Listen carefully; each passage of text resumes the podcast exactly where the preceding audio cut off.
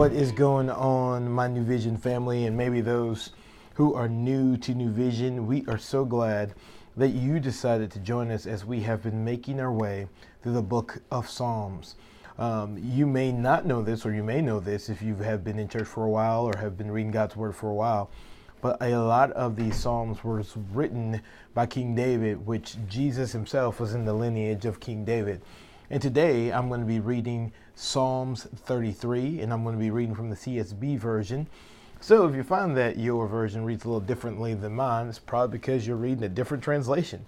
But what I'm going to do is I'm going to read through, kind of pull out some highlights that have struck me, that have encouraged me, and I'm going to share them with you. And hopefully, in light of what we read today, uh, we'll walk differently um, and to reflect the King even more. So again, so we're going to be reading Psalms number 33, and I'm going to begin in verse number 1, uh, and then I'll read it in its entirety, which is not too bad. It's only 22 verses, and then we'll go from there. It says this Rejoice in the Lord, you righteous one. Praise from the upright is beautiful. Um, we have a lot to rejoice in. And you might be going, Nick, you don't know what I'm going through right now, but here's what is true our posture is not based on circumstances, but it's based on our King. And so, rejoice in the Lord, you righteous ones. Praise from the upright is beautiful. We are rejoicing in the Lord because we know what our foundation is built firmly upon, and there is no storm, there is no wave, there is no change in um, circumstances that can change the fact that we have something to rejoice in because our God is good. And y'all, that's only the first verse, verse number two. Praise the Lord with a lyre. Make music to him with a ten stringed harp. Sing a new song to him. Play skillfully on the strings with a joyful shout. This musician gets to use what they have been gifted with to respond to the Lord and to worship him. So let me say that again.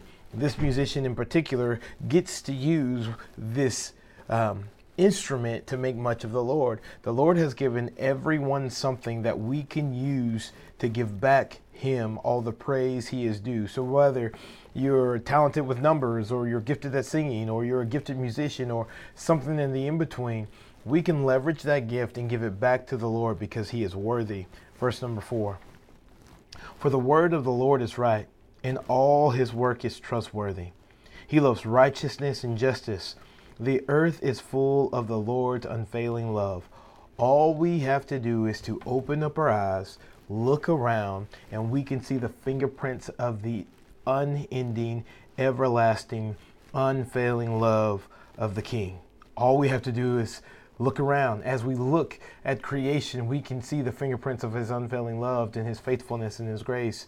As we look into our family, or for me, I have kids. When I look at my kids, I go, man, I see the fingerprints of God's unfailing love and unconditional love. Verse number six. The heavens were made by the word of the Lord. This is using the language of Genesis 1 that God, very much by his word, spoke the world into existence, and all the stars by the breath of his mouth. He gathers the water of the sea into a heap, he puts the depths into storehouses. Let the whole earth fear the Lord. Let all the inhabitants of the world stand in awe of him. Our God is mighty. Our God is amazing. And our God is awe inspiring. Just through the words of his mouth, he spoke things into existence. And because of that, we should offer him praise, glory, and worship. And we should stand in awe. Let me ask you a question. When is the last time you stood in awe of the King of Kings and the Lord of Lords? I remember being in Colorado and just beholding the Rocky Mountains. It leads you to a place of awe. As I have pat flown over the Grand Canyon, it leads me to a place of awe. As I've gone to New Mexico and seen the dynamic of landscape in New Mexico, it has led me to awe. As I see someone helping a friend or helping a fellow brother or sister, it leads me to be in awe of the Lord. The question is, are you beholding what God has done and what He is doing so that your posture can stand in awe of Him? Verse number nine For He spoke it and it came into being, He commanded it and it came to an existence. Woo! He spoke it and it came into being, He commanded it and it came into existence. This is not like us. We can make things with our hands and we can make something out of something, but we cannot make something out of nothing. Verse number 10 The Lord frustrates the counsel of the nations, he thwarts the plans of the peoples. The counsel of the Lord stands forever, the plans of his heart from generation to generation. Happy is the nation whose God is the Lord, the people he has chosen to be his own possession. Verse number 13. The Lord looks down from heaven, he observes everyone. Can I just tell you that the king sees you not to punish you, not to smite you. He sees you because you are his. He sees you because he is fond of you. He sees you because you are his idea and he has made you. He sees you. You are seen by the king. And in those moments where you don't feel seen, I'm sorry, but let me remind you here on this day that the king sees you, that the king loves you, and the king is for you. The counsel of the Lord stands forever, the plans of his heart from generation to generation. Verse 12. Happy is the nation whose God is the Lord, the people he has chosen to be his own possession. Verse 13. The Lord looks down from heaven, he observes everyone. He gazes on all the inhabitants of the earth from his dwelling place. He forms the heart of them all, he considers all their works. A king is not saved by a large army, a warrior will not be rescued by great strength. The horse is a false hope for safety. It provides no escape from its great power.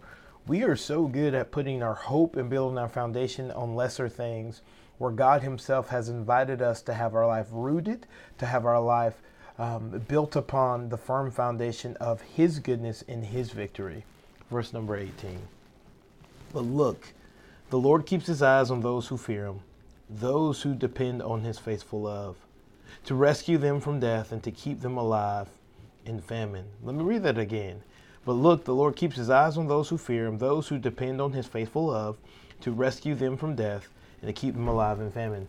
Because of the cross, we have a firm foundation where we have life, we have love, we have sufficient sufficiency in him. We have victory in him because of what he has done. He keeps us from death and he keeps us alive in famine in spite of all the things that the enemy tried to do, God, through his sacrifice through his son Jesus, has made us alive and well and keeps us safe from famine. This is the good news of the gospel, everybody. Verse 20, almost finished. We wait for the Lord. He is our help and shield. For our hearts rejoice in him because we trust in his holy name.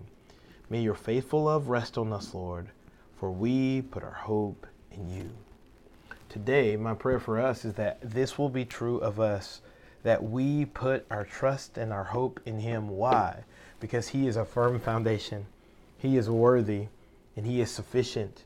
So today, as you navigate this life and as we maybe come against storms that were unexpected, know that God is not caught off guard and that He is good.